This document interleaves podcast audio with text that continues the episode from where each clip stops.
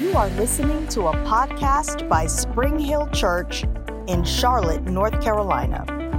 Spring Hill Church is called to reach everyday people with God's grace, His unconditional love, and the life changing power of His Word. Thanks for listening, and if you would like more information, you can visit us online at springhill.cc.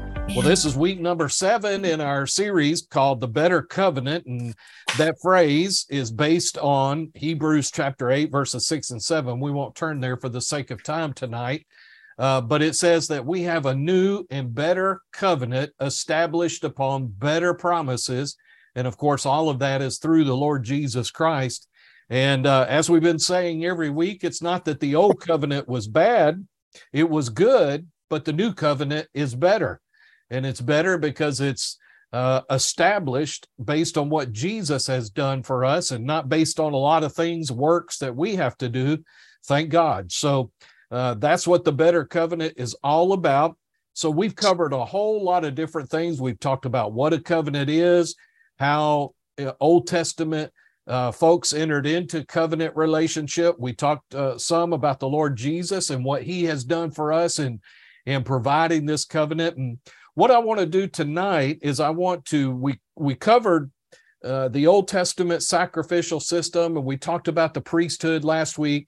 I want to talk about the Passover tonight. The Passover is a covenant relationship meal. It's all based on covenant. It's not just a tradition that the Jews picked up at some point. It's all based on the covenant. And of course, as we've been establishing, all of this paints a picture towards the Lord Jesus Christ and what he was going to do for us at the cross. But if you want to turn in your Bibles with me to Exodus, the 12th chapter, Exodus, the 12th chapter, and we're going to read there and we're going to read the instructions that the Lord gave to Moses. Now, the children of Israel, they're out in the wilderness at this point. They've been delivered from the, the bondage of slavery in Egypt and so they're out in the wilderness. God is instructing them regarding um, the some things, giving them some instructions. And so in Exodus chapter 12 and verse 1, it says this Now the Lord spoke to Moses and Aaron in the land of Egypt, saying, This land this month, oh, excuse me, they haven't gone into the wilderness yet. They're still in Egypt. This month shall be your beginning of months. It shall be the first month of the year to you.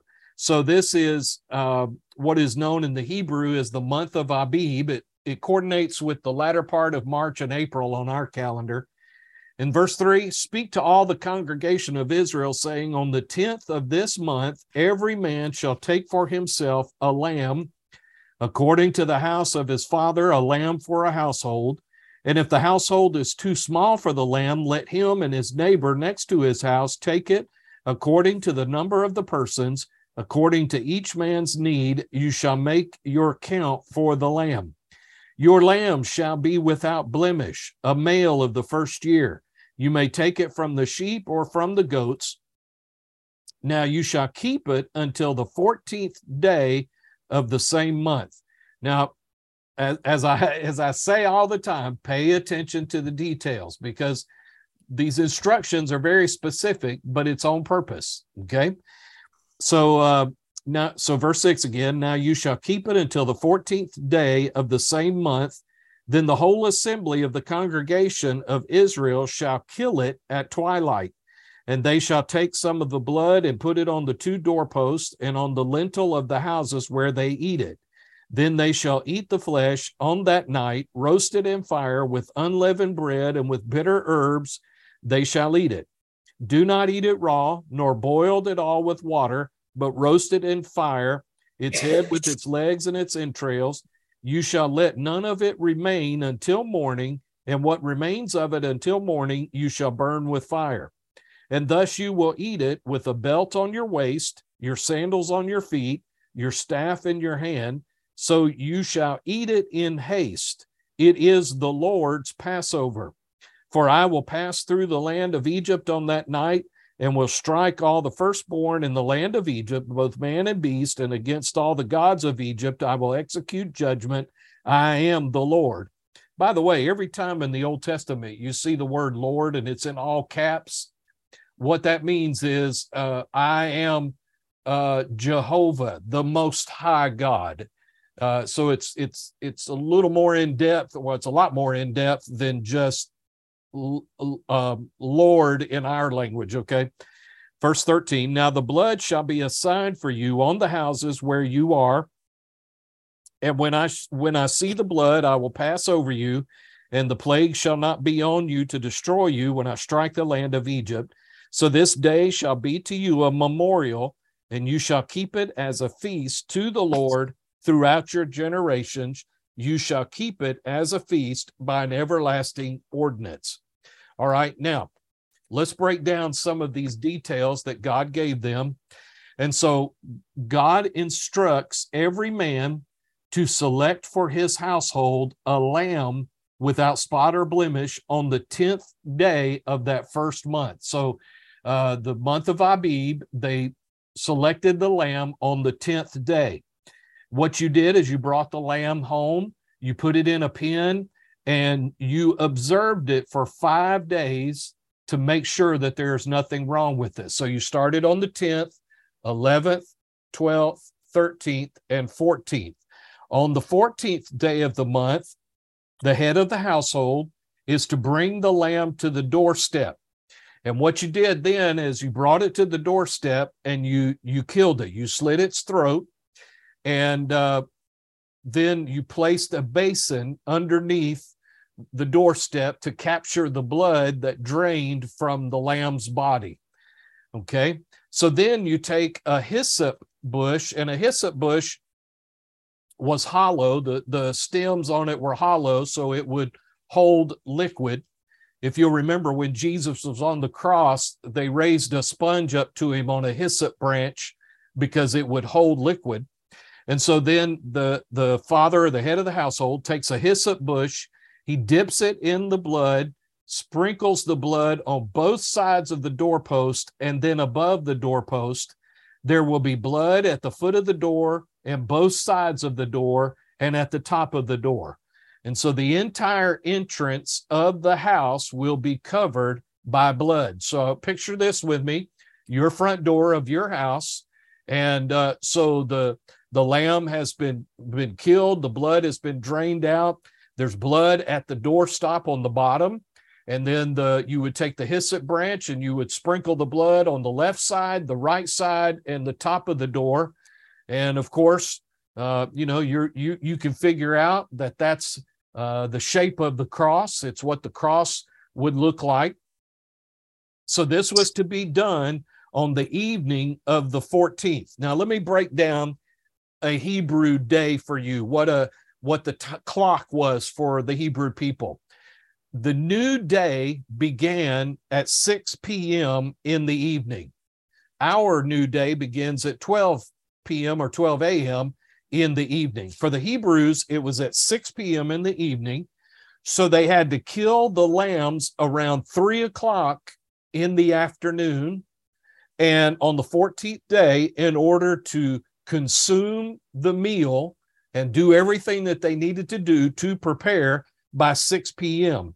So you can imagine when 3 uh, p.m. arrives, Hebrew knives all across the land of Goshen, where the Hebrews lived in Egypt, all of those lambs are killed and the blood is applied. The family then enters the household, closes the door, but they enter through the blood stained doorway. Now, one thing I love about if you ever go out to the Billy Graham Library, and the main entrance there to the library is a doorway that's in the shape of a cross.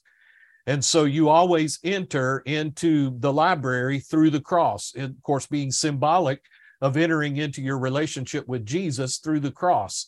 Well, what, what's also painted here for us is that the family would enter the house through this image of the cross. And so if they stayed inside the house, they were safe inside because the blood would protect them. So inside the house, they roast the lamb and eat the parts that they that they were permitted to eat as they wait on this final plague to move throughout the land. So again, you know, most historians and theologians believe that in the Exodus, there were probably 2 million Jews. And so you can imagine the thousands of households that were there, and all of these households would be doing this at the same time. So there would be heads of households all in the land of Goshen, slaughtering the lambs, capturing the blood, spreading the blood on the doorways, all at the same time. You know, and, and I heard this illustration and I thought it was very good to kind of help you imagine what it was like. You know, if you, uh, uh a population of 2 million people would be, say, the city of Charlotte. Can you imagine what it would be like if everybody in the city of Charlotte was Jewish and was preparing for the exit, uh, exiting slavery, and all 2 million people decided to go out in their backyard and grill out and grill steaks. You could smell the steaks and the smoke for miles around. I mean, it would just be absolutely huge. Okay. So that gives you a picture as to what's going on. So, as the scent of the smoke would rise up from these lambs being burned and cooked inside the home, symbolically, of course, it reached the nostrils of God. And it was the evidence to God that the blood representing the covenant relationship with Abraham's descendants had been applied. And then the covenant meal was consumed to celebrate the communion of that covenant. So, there in chapter 12, drop down and look at, at verse 46. It says, In one house it shall be eaten. You shall not carry any of the flesh outside of the house, nor shall you break one of its bones. You know, one thing that's interesting about the crucifixion of the Lord, and the 22nd Psalm also uh, prophesies about this, where uh, David said that not one of his bones would be broken. And that's absolutely the truth. None of Jesus' bones were broken during the crucifixion. Okay, so um, in Exodus 12 46, again, you shall not carry any of the flesh outside the house, nor shall you break one of its bones. So, in preparing the meal, not one bone of the lamb was to be broken, and the whole lamb was to be consumed. So the portions that were edible, the family had to consume all of that, and nothing could be left over until the next morning. In other words, so the the meaty portions that the family would eat, uh, that would be consumed, and then the head and everything else that was left over had to be burned overnight. It had to be burned up before uh, the dawn of the next day. So, along with the lamb, so the family is is partaking of the lamb. The family also ate bitter herbs and unleavened bread. The bitter herbs were to remind them of their bitter times in bondage under Pharaoh. You know, this meal was not supposed to be a, uh, you know, all about enjoying the food per se. It was to make a memorial for them of what God at this time was getting ready to do in delivering them. And then, of course, every year afterwards, when they were to receive the Passover meal, it was supposed to be a memorial for what God did for them. So they ate the bitter herbs, and then the unleavened bread would remind them that they were eating in a hurry. In other words, they they they threw the bread together, didn't have time to put in all the ingredients, the yeast and whatnot. So the bread did not rise, and uh, so they didn't have proper uh, time to prepare it, and so the be- the bread remained flat, and so that's why uh, you know they they ate the unleavened bread.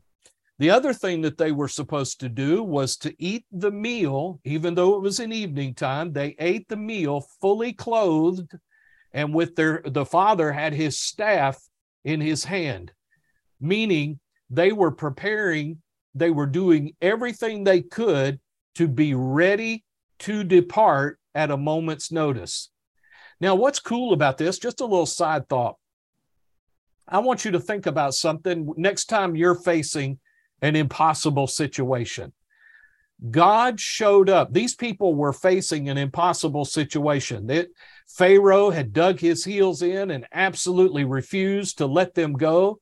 It looked in the natural like they were never ever going to be able to leave this bondage, to, to leave the lives that they had in bondage and slavery in Egypt. And God turned that situation around in less than 24 hours. So in the in that short period of time, Pharaoh made the decision to let the people go. The people left and they were delivered and set free all in in just within a short window of time. So I say that to just remind us that you know anytime we're facing an impossible situation just know god can work in the in your life and in that situation to turn it around. And if necessary he can do it in less than 24 hours okay? So let's go back and, and we're talking about the family. So while the family was in the house now imagine this with me. They're in the house. The blood is sprinkled on the doorpost and everything outside so the family inside the house could not see the blood covering them. But they had faith that God would save them because they believed the blood was there. And just think about us. I've never seen the blood of Jesus. I've never, I wasn't privileged to be, you know, to witness what he did at the cross. And uh, you know the the the cool thing about it is it's we receive what the blood of Jesus has done for us by faith just like these people received what the blood of the lamb did for them by faith. So as they ate their meal the death angel swept through the land. By the way this was not an angel from heaven. There there are no death angels in heaven okay. Uh, there is no death in heaven by the way. So as the, the death angel swept through the land as he passed from house to house and door to door he sought to enter the house. If the entrance was covered by the blood the death angel could not have access and had to pass over that house. And i would submit to all of us tonight that you know, Jesus said the thief comes to steal, kill, and destroy. But if we have faith in what the blood of the Lord Jesus Christ has done for us, then that provides a barrier that can forbid him access into your life. The blood was a seal protecting the people inside.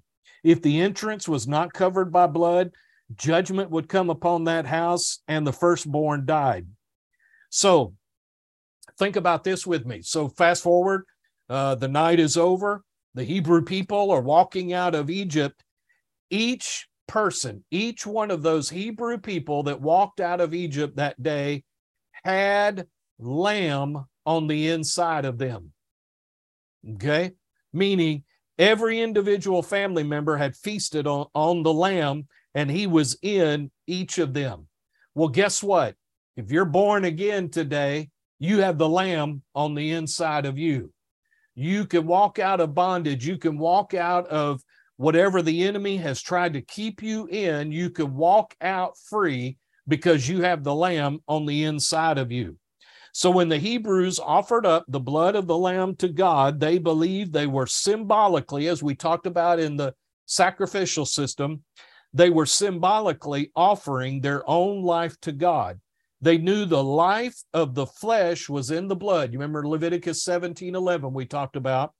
So, in this time of deliverance, the blood sprinkled doorpost became their altar and the lamb took their place. Now, I want to fast forward. And of course, they were instructed to maintain this reminder, this memorial for the entire 40 years that they wandered in the, the wilderness. So Every year they were supposed to uh, partake in the Passover meal as a celebration and a reminder of what God had done for him for them. So once they were in the promised land, uh, it changed just a little bit because they're no longer living in tents. They're living in permanent homes and dwellings now at this point. So this was a, again an ordinance that was to be kept year after year from generation to generation to constantly remind them of their deliverance from the bondage of Egypt. So let's talk about some things that they did to adapt for living in the promised land. Okay, so let's say it was uh, approaching time to receive Passover and celebrate Passover.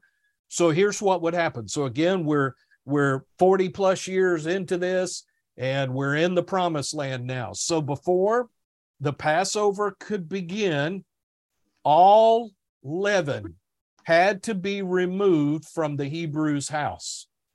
Now, if you'll remember, Jesus talked about leaven in his ministry. You know, he warned the disciples. He said, Don't let the leaven of the Pharisees affect you, meaning, uh, you know, and I've never really baked bread, but for those of you who have baked bread, you know, a little leaven uh, will leaven the whole lump, Jesus said.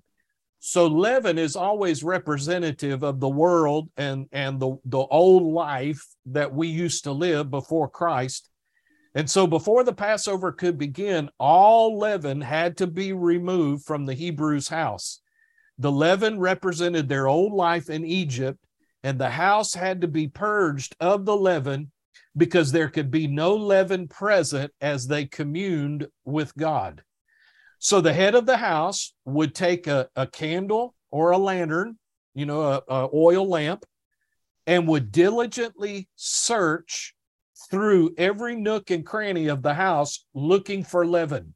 You know, in the kitchen area of the house, you know, leaven could have flown in onto the floor with with flour or whatever. And so if they found any leaven, it had to be removed from the house immediately.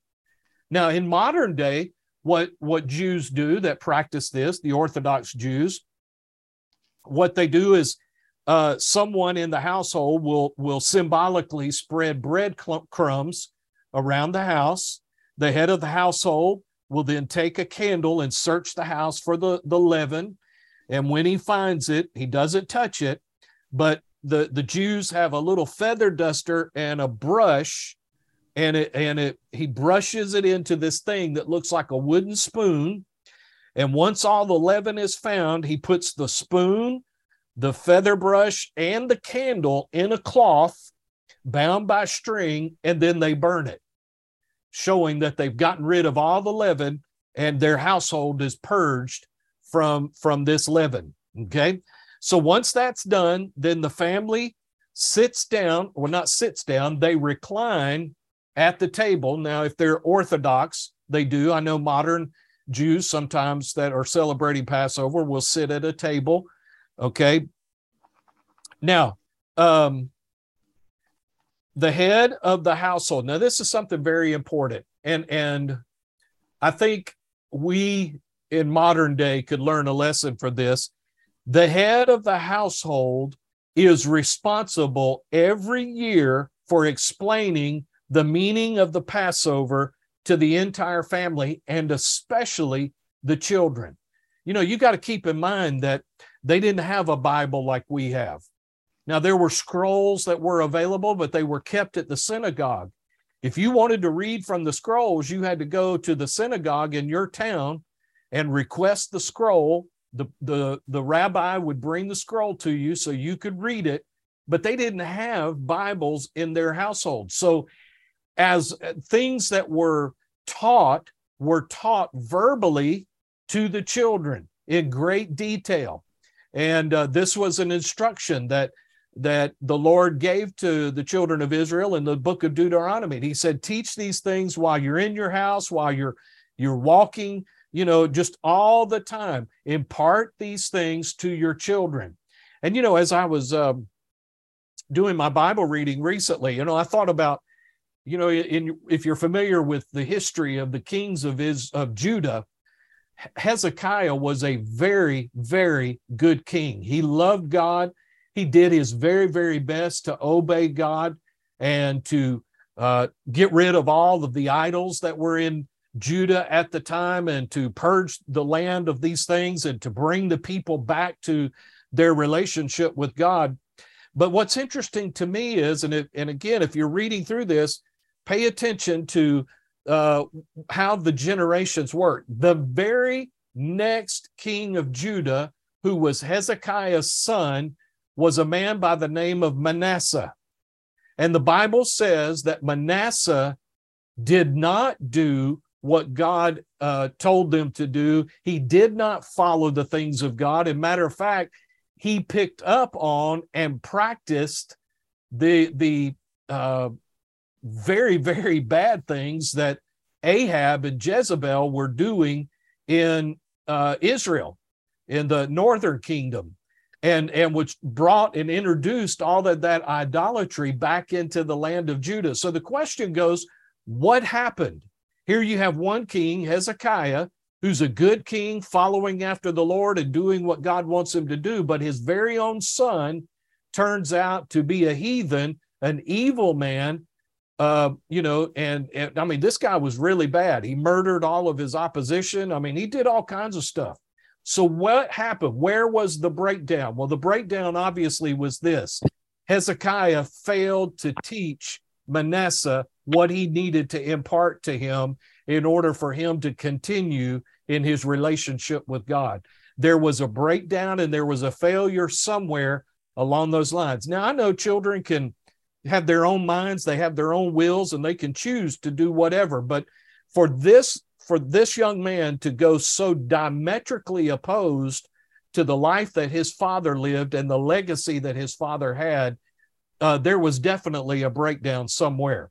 So I say all that to say it's very important that in our lives as believers that we're very intentional in imparting to the next generation how they are to live, how they're to walk by faith, how they're to believe the word of God, how to uh, you know worship, how to do all of the things that we know to do, and it shouldn't be where the next generation loses out or misses out because they don't know how to walk with God like we have had the privilege of learning. Okay.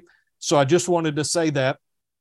So as the family is gathered around, uh, for those of you who have the notes and and are following along, uh, jump over to page six, and uh, as the father is instructing the the children on these things, the children were taught to ask five questions, and this happened every year. So the children were taught, and I'll tell you what the questions were, okay, and then give you what the answer was supposed to be. The question was presented Why is it that on all other nights during the year, we eat either leavened bread or matzah, which is unleavened bread, but on this night, we only eat matzah? And so the reply from the father would be We only eat matzah because our ancestors could not wait for their breads to rise when they were fleeing slavery in Egypt so they were flat and they when they came out of the oven. The next question the child would ask is, why is it that on all other nights we eat all kinds of vegetables, but on this night we eat bitter herbs? The father would reply, we eat only maror, a bitter herb, to remind us of the bitterness of slavery that our ancestors endured while in Egypt.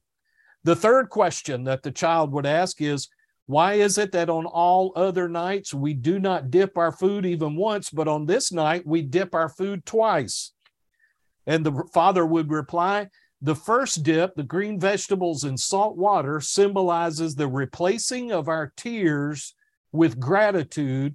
And the second dip, maror in charoses, symbolizes the sweetening of our burden of bitterness and suffering. In other words, we're symbolizing how God has brought us out of that horrible life that we had to live. And you know what's interesting to me? You know, think about this for just a second, guys. How how often did the children of Israel complain to Moses and say, It would have been better off if we'd have stayed in Egypt? Why'd you bring us out here to die? How how short term their memory was as to how horrible their lives were in Egypt. The fifth question that the child would ask is it why is it that on all other nights we eat meat either roasted, marinated, or cooked, but on this night it is entirely roasted? And the father would reply, We eat only roasted meat because that is how the Passover lamb is prepared during sacrifice in the temple at Jerusalem. So this was a little tradition that would happen in the house. Now, on the table, oh, and by the way, uh, I skipped one of the questions. Number four, why is it that on all other nights we dine either sitting upright or reclining, but on this night we all recline? Okay. And listen, as I said to you last week or the week before, forget the picture of the Last Supper that we've seen. That is not how they received the Passover meal. Now, as I said, modern Jews will sit around a table, but in Jesus' day and in the days preceding that, they reclined on the floor around a very low table that was just several inches off of the, the floor. Okay, so they were all reclining on pillows. So the child would ask, you know, why are we reclining tonight instead of sitting upright like we do other nights? And so the father would reply, We recline at the table because in ancient times, a person who reclined at a meal was a free person, while slaves and servants stood. Okay. So it was a it was an indication that we are free. And so we are able to recline at this table. Okay. Now, on the table, there were five cups of wine. Five cups of wine. And as you progress through the Passover meal, you partake, the family would receive and partake from, from this one cup. So, uh, number one, the first cup that they would uh, participate or, or partake from is called the cup of sanctification. This head of the household would hold this cup up, he would bless it, and then everybody in the family would receive from this cup.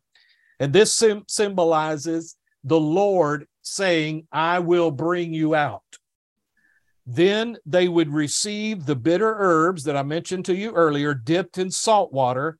And this reminded them of their bitter suffering and tears in Egypt. Then they would go to cup number two, which was the cup of the plagues. And then the telling of the story of the plagues in Egypt, the father would, would tell that story again. And this cup represented, I will deliver you. Then they would go to the bread.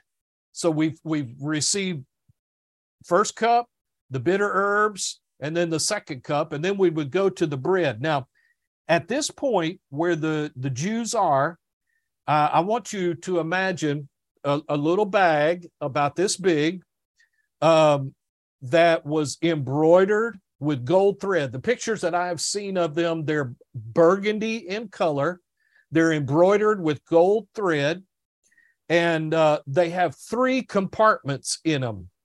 And the the household, the head of the household, would put three pieces of unleavened bread in this pouch one on the left, one in the middle, and one on the right. Okay. So during the meal, the head of the household would take out the middle piece of bread, he would break it and pass it around the table, and each member would then break off a piece and eat it. They believed that this centerpiece symbolized Isaac, who was sacrificed but wasn't sacrificed. You remember that story where Abraham, God uh, asked Abraham to sacrifice his only son. And so when he got to Mount Moriah and was getting ready to do it, the angel stopped him. Okay. And so they they said that the centerpiece was Isaac, who was sacrificed, although they never fully understood because he was never sacrificed. They knew that, but they just knew the tradition said we eat the centerpiece and this represents Isaac. Keep that in your, your memory. Okay. So then you take the third cup of wine, and this was the cup of redemption, meaning that the father would again lift this cup, would bless it, and, and offer thanks for it. And this cup represented God stepping into our lives to redeem us. And then he would go to cup number four, which was the cup of praise, meaning this is celebratory. We're, we're ready to celebrate this thing, okay? And I'm ready to receive what God has done. So we're celebrating this. He would lift it up, bless it, and each of the family would receive from this cup. Okay, now when God, just a little side note, When God made his covenant with Abraham, he made three promises. Okay. You don't need to remember this. And by the way, if you've missed any of this, download the notes, okay, from the website. So God promised Abraham he would have many descendants. He promised Abraham that his many descendants would possess the land. And he promised that there was a seed of Abraham that was coming who would be a blessing to the whole world. Okay.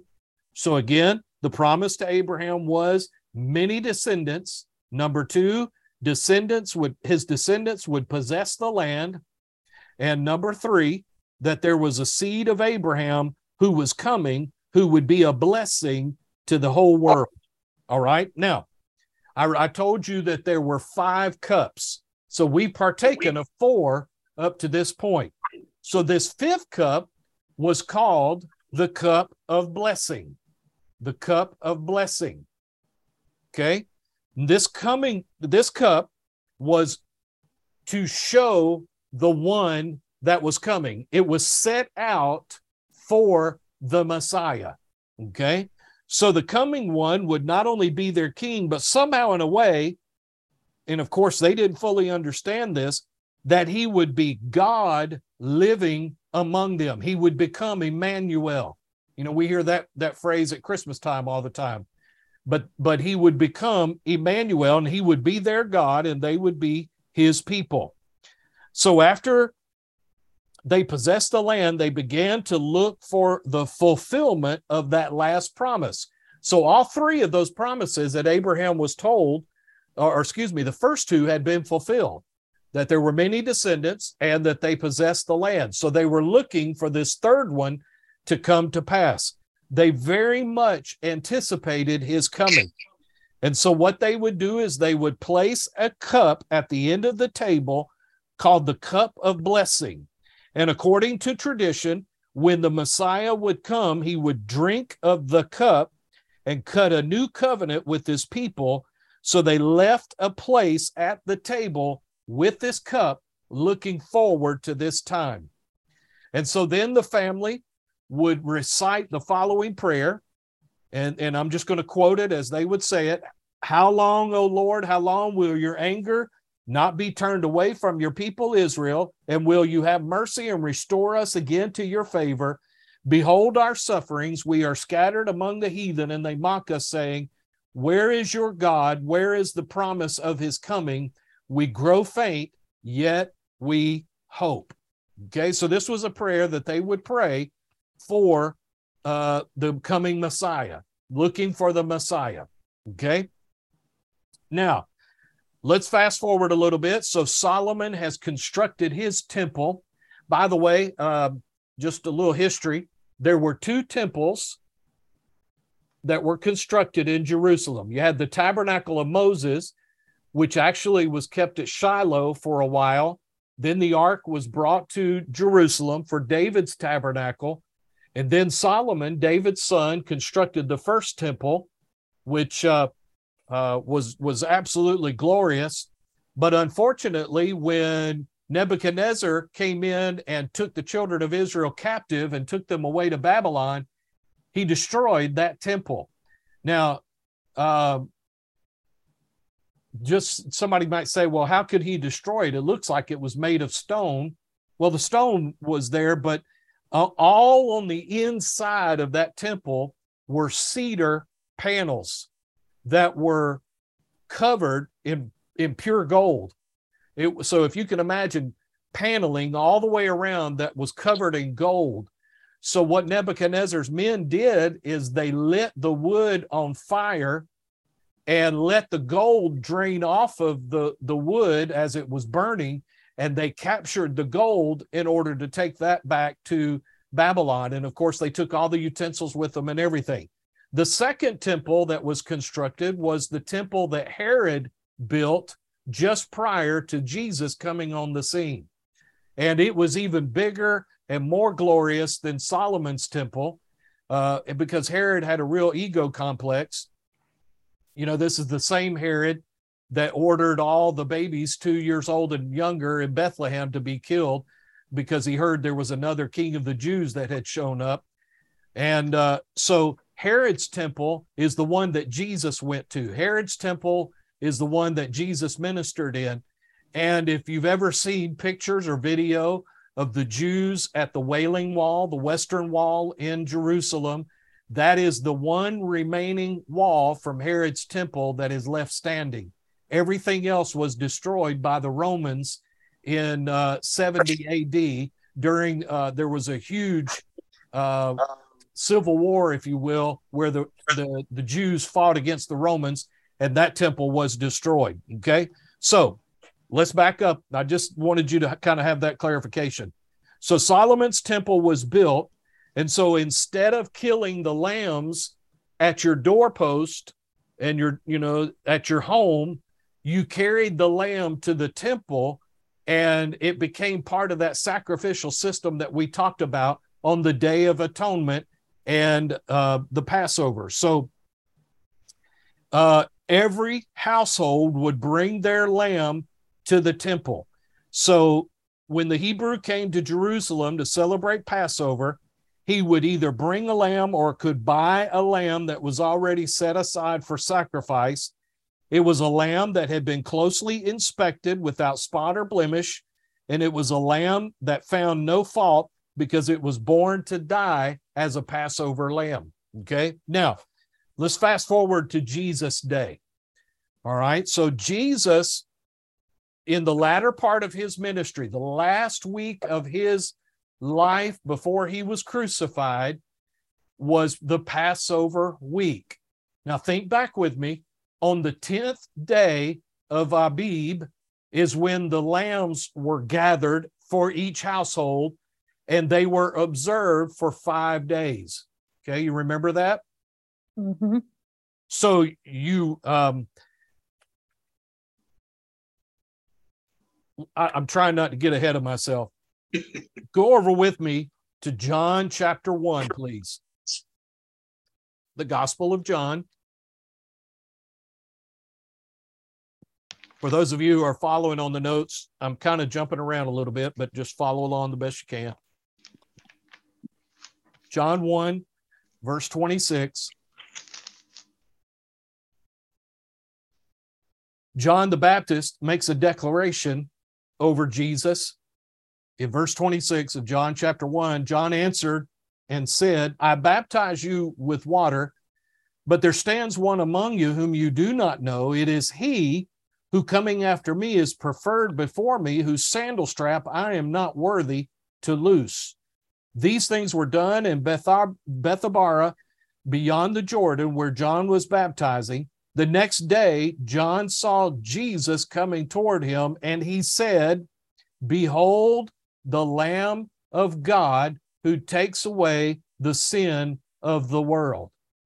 Now, that phrase right there is getting ready to take on a little deeper meaning to us.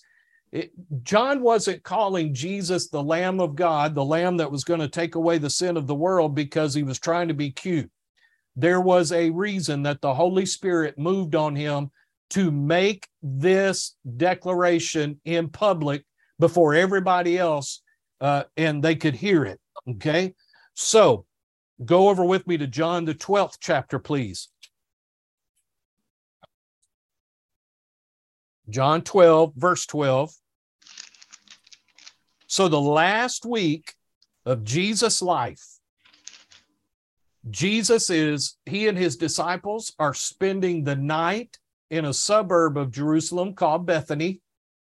And every day they were coming in. So, the first day that Jesus comes in, in John 12, verse 12, it says, The next day, a great multitude that had come to the feast. So, there was a huge number of people that were in Jerusalem preparing for the Passover.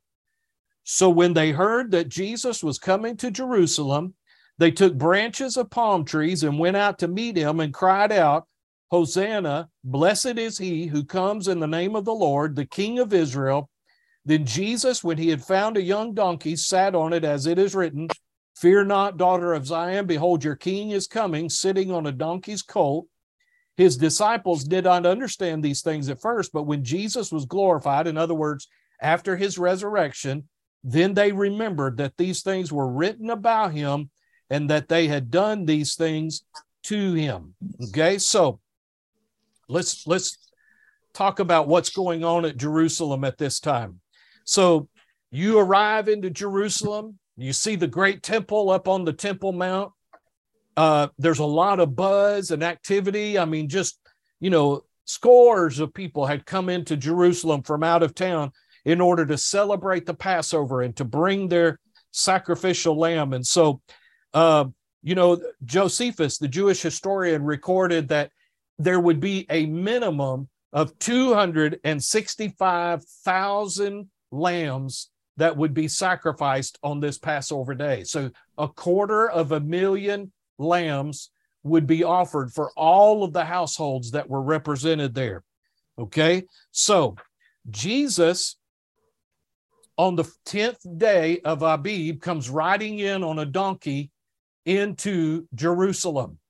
And then the, all we have is that every day from that point forward, he would go into Jerusalem, he would go to the temple, he would examine everything that was going on in the temple. And then at night, they would go back out to Bethany. The next morning, he would come back into Jerusalem, and he did this for five days. So this started on the 10th of Abib and it went to the 14th of Abib. So what was Jesus doing on these five days? He and, and by the way, he would go straight to the temple. He didn't go, you know, meandering around in the city. What was he doing? He was giving the religious leaders an opportunity to examine him to find out that he was indeed qualified to be the lamb, that he was spotless, that he was without blemish, and he was perfect in every way, and he was fulfilling that examination process. So for five days, uh, they, you know, they examined him. They found no fault on him, and then therefore he was able and qualified to be able to die as the Passover lamb. Now, what we know as the Last Supper took place on the evening of the 14th. So, this would be the day when, in preparation for the Passover. Okay. So, the room is prepared, and Jesus is, and his disciples uh, receive the Passover meal. Now, um, go over with me to Luke, the 22nd chapter, please.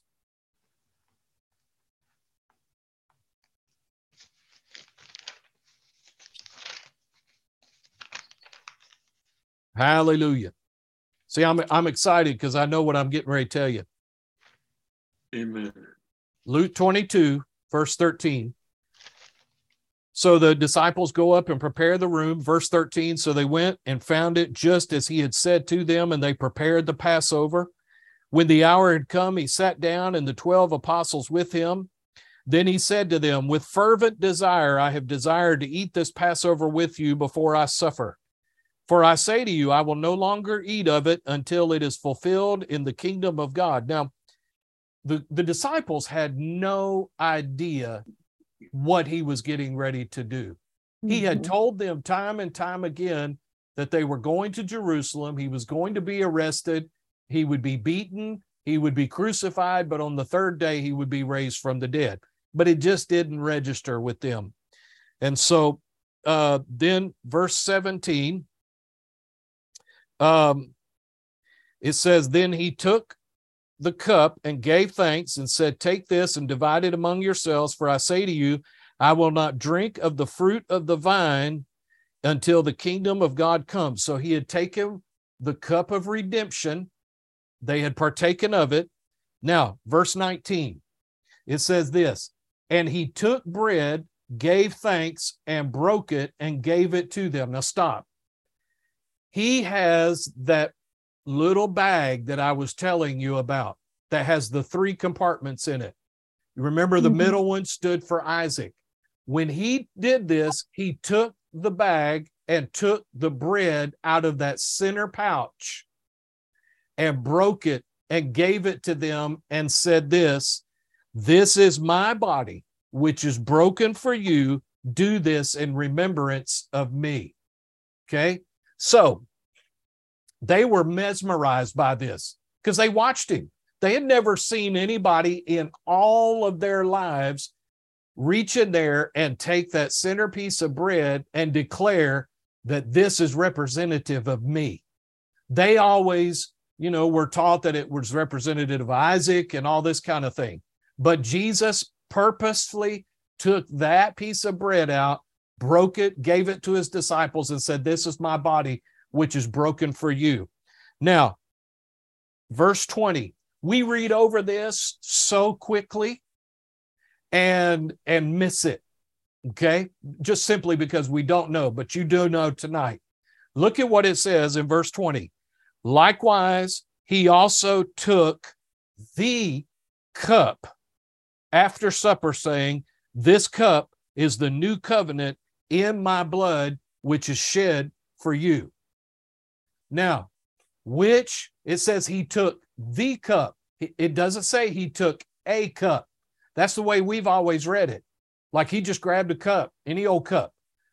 Jesus reached across the table and took the cup that belonged to the Messiah and grabbed mm-hmm. it and said, This cup is the new covenant in my blood, which is shed for you. And he drank of it and then passed it all around to them, and they drank of it.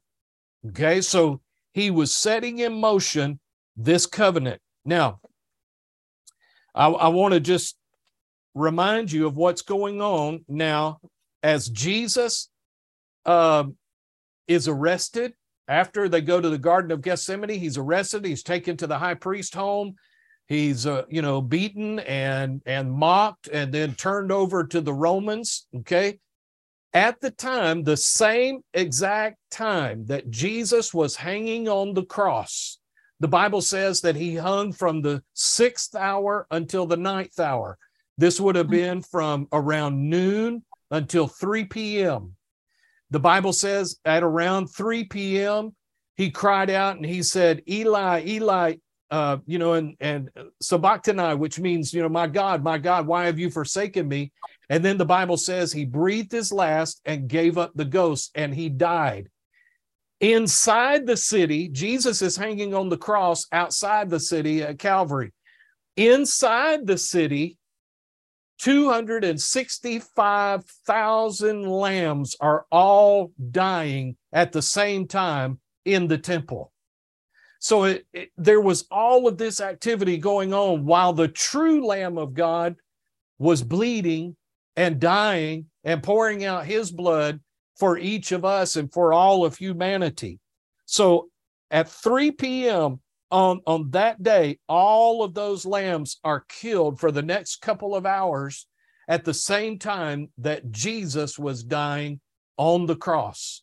And then, of hmm. course, at around 3 p.m., he, he breathed his last and then died.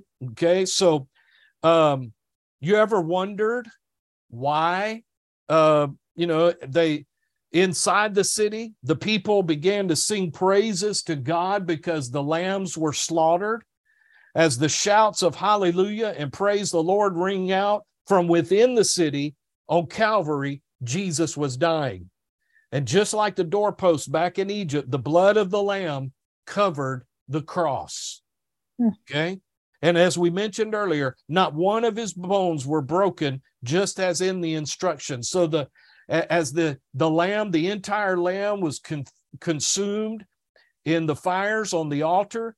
Uh, Jesus was being consumed by the wrath and the judgment of God that was being poured out on him, which should have been poured out on us. The mm-hmm. Jews, not knowingly, not knowing that they were fulfilling another prophecy, hurriedly took down his body before 6 p.m. that evening. Why? Because that that marked the end of that day. They could not leave him on the cross past that. Why? Because if you'll remember, the instructions to the Hebrews were leave nothing till the next day. The hyssop bush carries water through its stem. When the blood was applied, water and blood would flow together. And as the Father would, would sprinkle the blood on the household, blood and water would come out of that hyssop branch.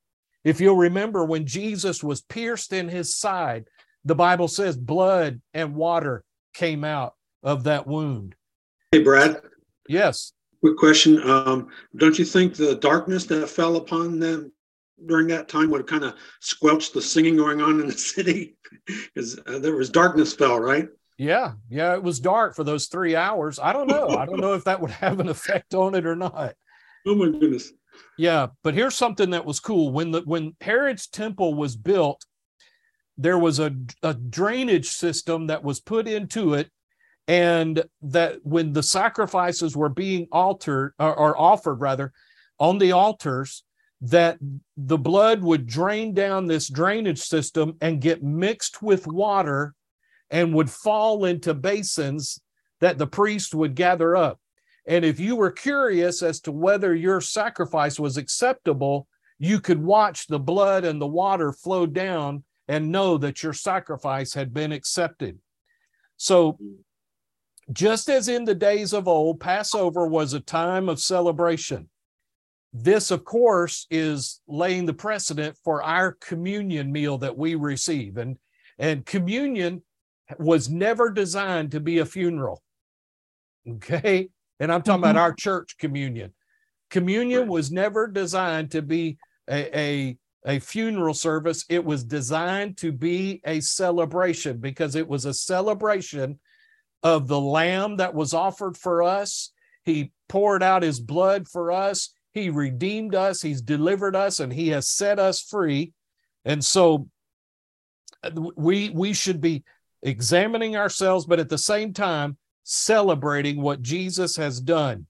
So, just as the lamb had to be consumed and the remains burned, Jesus' body could not remain on the cross. They had to take his body down. And that's why they were in such a hurry to find a tomb and to place his body there. All right. Now, I think Judy asked uh, last week or the week before when did the sacrificial system stop? Well, I wanted to answer that question tonight. And it basically uh, ended, it, it stopped for a moment before Solomon's temple was built. Solomon's temple was constructed and they started the sacrificial system again. Then, when Nebuchadnezzar came and tore down Solomon's temple, it stopped temporarily. But then, when the temple was reconstructed, and then ultimately Herod's temple was built, uh, the, the sacrificial system continued on until 70 AD when the Jews rebelled against the Romans and the Romans destroyed it all. All right. And so no sacrifices have been offered since 70 AD. Okay. Within the first century after Jesus was raised from the dead. All right. So can you see the beauty of the Passover? And what all it represents and everything that it prepared for the Lord Jesus. I'm telling you, God does nothing ran- at random, He does nothing accidental. Everything is on purpose and everything is by design. Thanks once again for tuning in to the Spring Hill Church podcast. We hope that you have been blessed by today's message. If you would like more information about the church, please feel free to visit us at springhill.cc.